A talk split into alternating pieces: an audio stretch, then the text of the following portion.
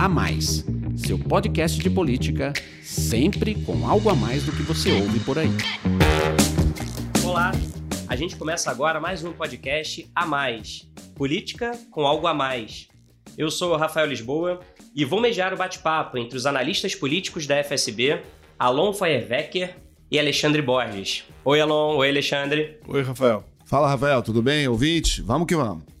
É o seguinte, hoje o tema da nossa conversa é a nova política externa brasileira. A maneira como o governo Bolsonaro tem conduzido as relações internacionais nesses primeiros nove meses já deixou marcas muito evidentes, né? O alinhamento aos Estados Unidos e a proximidade com o governo Trump.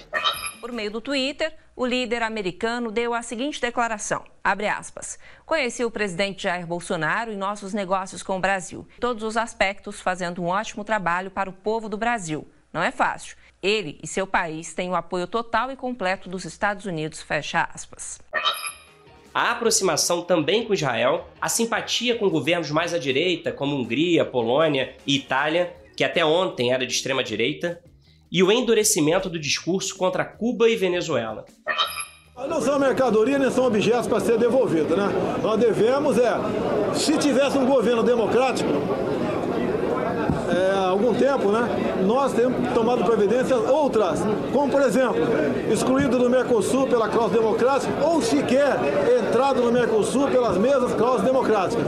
A Venezuela não pode ser tratada como um país democrático. Com críticas ao chamado globalismo, a chancelaria de Ernesto Araújo tem mantido mais distância de organismos multilaterais. Ainda assim, obteve importante vitória envolvendo o Mercosul, o anúncio do acordo com a União Europeia, negociado há 20 anos. Nesse período, houve também ruídos com a China e países árabes, embates com a Alemanha, Noruega e principalmente França sobre a Amazônia, e a reação de chilenos e argentinos aos ataques de Bolsonaro a ex-presidente do Chile, Michelle Bachelet, e a dupla Alberto Fernandes Cristina Kirchner, os favoritos à Casa Rosada na Argentina. A gente vai tentar aqui abordar todos esses assuntos, mas a minha primeira pergunta é mais geral para vocês dois, Alon e Alexandre. Como é que cada um de vocês avalia e classifica até o momento a nova política externa brasileira? Ela é mais ideológica, mais pragmática? Alon, você primeiro. Veja, essa oposição entre política externa ideológica e pragmática, do meu ponto de vista, é uma oposição até um certo tanto artificial. Toda política externa, como o próprio nome diz, é política. Então envolve uma dose de pragmatismo e uma dose de ideologia, dependendo do, do governo que está no comando do país. Eu vejo que tanto a política externa anterior como a atual eram nacionalistas.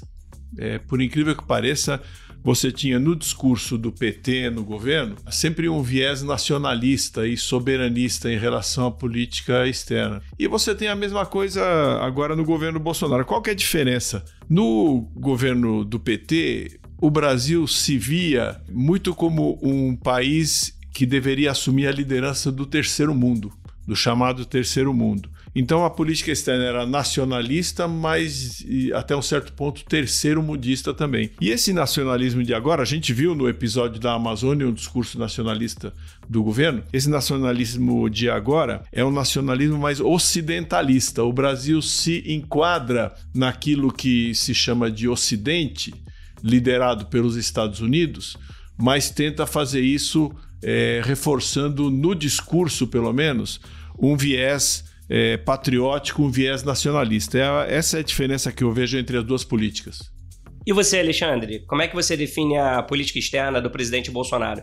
Bom, em primeiro lugar, o Brasil, quando foi chamado de anão diplomático, que foi uma ofensa, muita gente ficou chateada, mas de certa forma o Brasil não é um país que é visto como um jogador estratégico dos mais importantes na arena internacional, na política, em termos de segurança, em comércio exterior e também, de certa forma, da porta para dentro no próprio país. Política externa raramente é um assunto para campanhas eleitorais, debates entre candidatos, não é necessariamente também um assunto quente no país, né? Deveria ser, não é de qualquer jeito, o Brasil muda, e eu acho que essa é a parte virtuosa, né? Muda essa bússola é, para o chamado mundo, mundo livre, reconhece que existe um Ocidente. Por incrível que pareça, tem gente que nem acha que existe, mas né? É, me lembra muito aquele discurso que o Donald Trump fez na Polônia onde ele falou que é, é, parte do trabalho dele e das potências do Ocidente era defender a civilização ocidental, e isso falou é, ao coração de muita gente. Eu acho que é até um assunto que realmente é muito pouco falado, deveria ser mais. Então, nesse sentido, o Brasil está muito bem alinhado. O que não pode é a gente, em nome da ideologia ou de um alinhamento com os Estados Unidos, com Israel e com o mundo livre, antagonizar gratuitamente com outras nações. Alon, essa aproximação com os Estados Unidos, que é um, uma marca forte da política externa do governo Bolsonaro, já rendeu apoio americano à entrada do Brasil na OCDE, né, a Organização para a Cooperação e Desenvolvimento Econômico. Rendeu também a defesa enfática de Donald Trump ao governo Bolsonaro na questão da Amazônia, o início de uma negociação para o acordo comercial entre Brasil e Estados Unidos. Agora, o quanto que esse alinhamento com os americanos pode, por outro lado, ameaçar os laços do Brasil com a China, que é a principal compradora dos produtos brasileiros e está em guerra comercial com os Estados Unidos. Boas relações do Brasil com a China interessam para a China e interessam para o Brasil. Então eu não vejo como essa aproximação com os Estados Unidos possa prejudicar, a não ser que os Estados Unidos, ao escalar a guerra comercial e não apenas comercial, uma você tem praticamente uma nova guerra fria hoje entre os Estados Unidos e a China. Dependendo de como os Estados Unidos escalarem esse processo, você pode ter pressões sobre o Brasil. Agora, os Estados Unidos ele tem uma, um, um elemento muito forte de atração do Brasil, porque afinal o Brasil está nas Américas e é muito difícil você fazer política nas Américas confrontando com os Estados Unidos. Você vê a situação de Cuba, você vê a situação da Venezuela, né? são países que, independente dos seus processos internos, também enfrentam aí uma série de dificuldades pelo fato de não se alinharem com os Estados Unidos. Então, o um alinhamento com a política norte-americana é quase uma tradição aqui no hemisfério. Mas você tem necessidades brasileiras nesse momento que eu não sei se os Estados Unidos conseguem preencher. O Brasil hoje precisa basicamente de duas coisas: precisa expandir as suas exportações, precisa encontrar mercados para expandir as suas exportações e precisa absorver poupança externa, precisa de capitais externos, porque um dos grandes entraves ao crescimento da economia no Brasil e ao crescimento dos empregos é a escassez de poupança. Quem tem mercado para absorver produtos brasileiros e capitais em abundância para investir por exemplo, em infraestrutura no Brasil, é a China, não são os Estados Unidos. Os Estados Unidos são um país que, neste momento, eles não são fortes investidores no exterior. Até a política do presidente Donald Trump, se não me engano, é Buy American and Hire American. Quer dizer, compre produtos americanos e empregue trabalhadores americanos. O, a, prioridade dos Estados Unidos nesse momento é que os americanos investam nos Estados Unidos e não fora dos Estados Unidos. Enquanto que a China, ela tem uma disponibilidade de capital e de financiamento é, de grandes projetos que os Estados Unidos não têm. Então eu vejo que o Brasil, é, mesmo se alinhando com os Estados Unidos estrategicamente aqui no hemisfério, ele certamente vai usar aí uma palavra que você colocou na abertura do programa, ele vai usar de pragmatismo, porque no final das contas o governo Bolsonaro vai ter sucesso ou não vai, em função do que ele conseguir é, produzir de crescimento econômico e de emprego. Não vai adiantar o governo dizer: olha, nós estamos aqui alinhados ao Ocidente, ao mundo livre, está tudo bem, etc. Tal, mas o desemprego está na faixa de 12, 13%, tem 12 milhões de desempregados. Aí o pessoal vai começar a achar que talvez esse negócio de alinhamento com o mundo livre não seja a melhor alternativa. Alexandre, quero te fazer uma pergunta ainda sobre o alinhamento do Brasil aos Estados Unidos. Ano que vem tem eleição presidencial americana. E a minha pergunta é qual que é o risco que você avalia para o Brasil em relação a esse apoio irrestrito do governo Bolsonaro ao governo Trump? Na verdade, o risco é baixo porque, é, em primeiro lugar, hoje o Donald Trump está sem adversário. Ele muito provavelmente vai ser reeleito, ele tem boas relações com o governo Bolsonaro e isso tende a continuar por mais quatro anos. Na possibilidade da vitória de um candidato democrata, e o Partido Democrata tem radicalizado muito ideologicamente de, de uns anos para cá, somente nos dois, três anos últimos para cá, uma vitória de um, de um candidato democrata seria uma, uma, um caminho para um distanciamento automático do governo Bolsonaro, queira ele ou não. Então o, o Brasil está jogando o jogo que ele, que ele pode jogar, que é mostrar é, afinidade com o governo Trump, que é um governo que desperta no mundo amores e ódios, então o Brasil se perfila no lado dos amores, e isso pode e deve render frutos para a gente no curto prazo. No médio prazo, vai depender do resultado da eleição, mas em princípio, até o momento, Donald Trump está sem adversário. Como é que você avalia essa estratégia do presidente Bolsonaro em indicar o filho? É, e qual que você acha que são as chances dele ser aprovado pelo Senado? Bom, esse movimento do Jair Bolsonaro em relação ao filho, claramente ele está pensando numa sucessão do próprio projeto de poder do próprio bolsonarismo, que está cada vez mais claro, ele se materializa no Eduardo. Né? O Flávio, em função é, é, de todas as polêmicas que ele se envolveu, e o Carlos, por perfil, eles que seriam por ordem de nascimento o 01 e o 02, eles não parecem tão competitivos quanto o filho 03, que está sendo não é de hoje, preparado então para suceder é, é, o pai como o próximo candidato presidencial da família. Então, nesse sentido e dentro desse uh, dessa estratégia, Eduardo sair do varejo, ele é deputado federal eleito, com uma votação consagradora, quase 2 milhões de votos. Ele deixar o dia a dia do varejo ali, do embate do Congresso de Brasília, sendo cobrado por cada votação que ele vai, que ele não vai, se, se ele vota contra ou a favor de alguma determinada pauta, ele larga o mandato, uh, vai para os Estados Unidos, sai desse dia a dia que é desgastante, que exige uma série de posicionamentos que nem sempre são facilmente uh, vendidos para a sua própria militância e, de certa forma, se colocando como alguém com uma distância distância ascética em relação ao que acontece em Brasília. É uma boa estratégia em termos de narrativa política, de marketing, e se ele conseguir emplacar essa nomeação, com certeza o bolsonarismo passa a ter um titular jogando com a camisa 10 e passa a ter ali um reserva aquecendo do lado do campo e pronto para entrar se for necessário. Alon, focando na questão da política externa, como é que você avalia a indicação do Eduardo Bolsonaro? Como é que você acha que o Senado vai se comportar? Uma aliança estratégica com o Brasil é muito importante para os Estados Unidos. A gente vê que na Argentina agora existe uma possibilidade da volta do kirchnerismo. É um kirchnerismo mais atenuado, porque a Cristina é candidata a vice e o candidato a presidente não é um kirchnerista de carteirinha, mas existe essa possibilidade. No México você tem um governo que é um governo de esquerda. Então manter boas relações com o Brasil é do interesse dos Estados Unidos, assim como manter boas relações com os Estados Unidos é um interesse do Brasil. Eu vejo que mesmo se o Trump for derrotado na eleição, deve haver algum tipo de acomodação. Você pode ter uma turbulência, como você teve aqui, por exemplo, nos anos 70, entre o, o então presidente Ernesto Geisel e o recém eleito presidente americano um democrata, o Jimmy Carter, em torno da questão dos direitos humanos,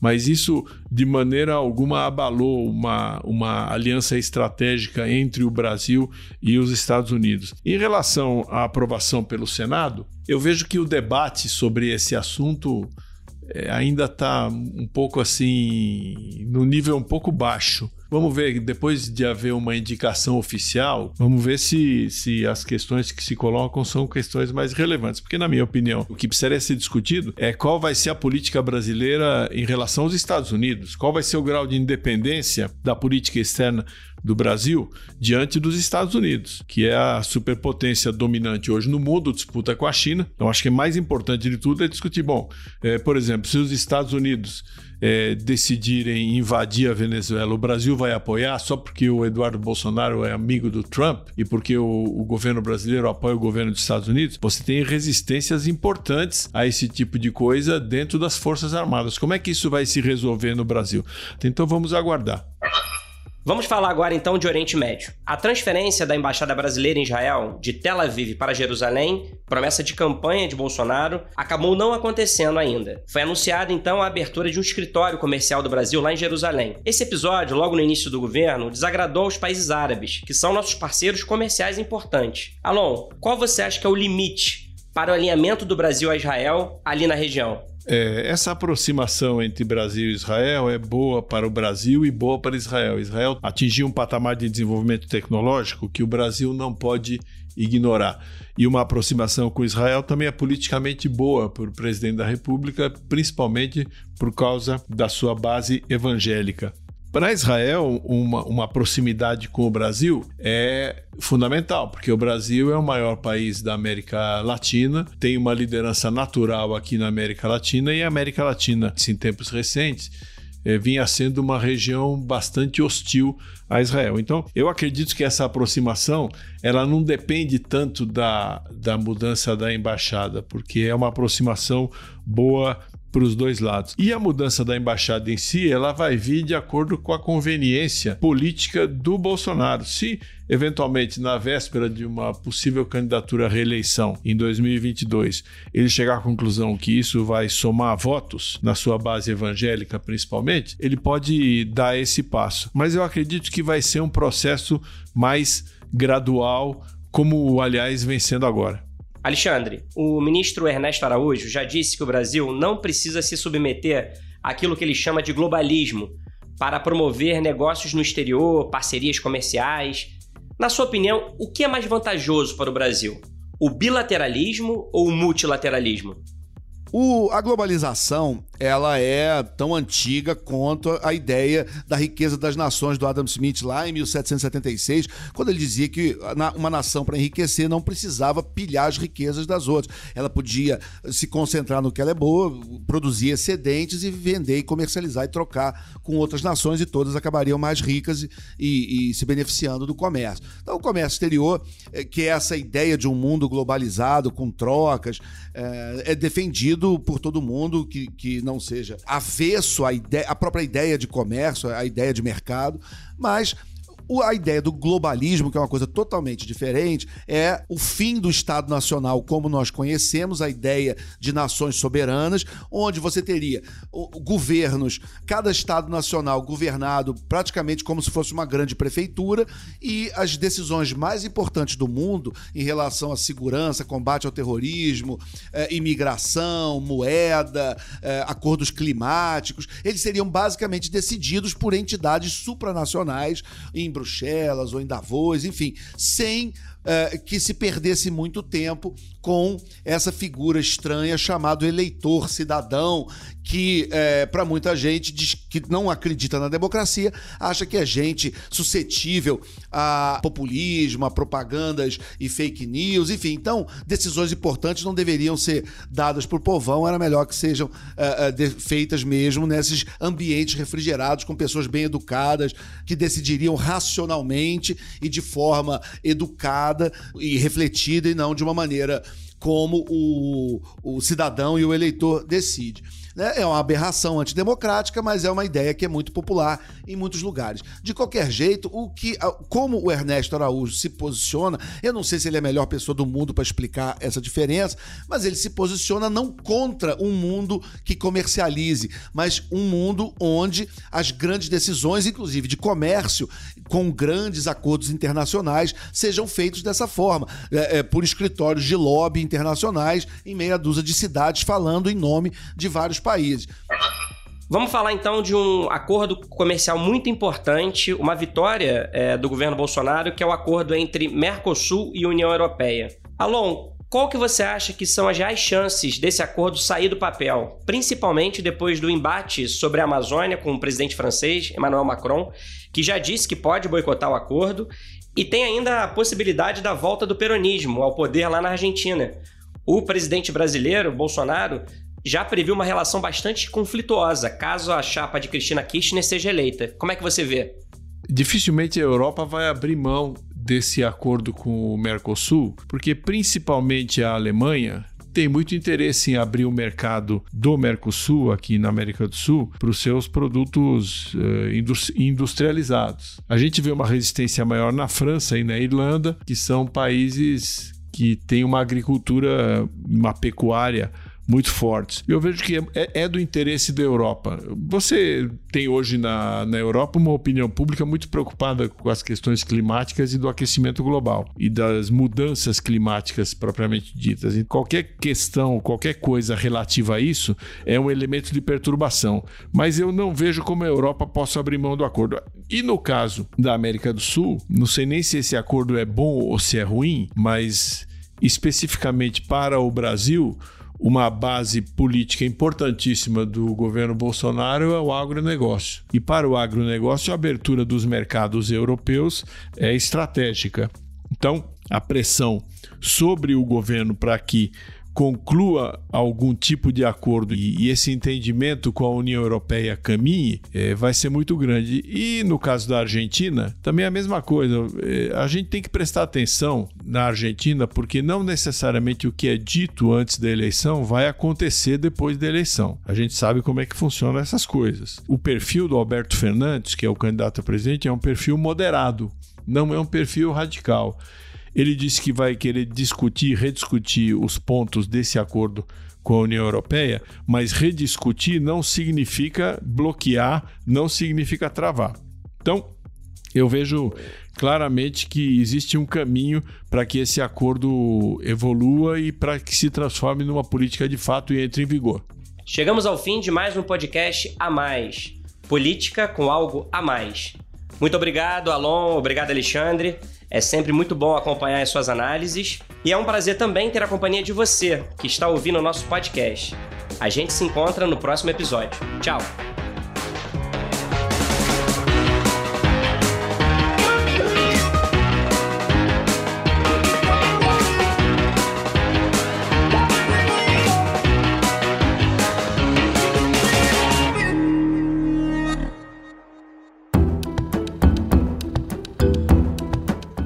Edição Guilherme Baldi. Esse podcast é uma produção FSB Comunicação.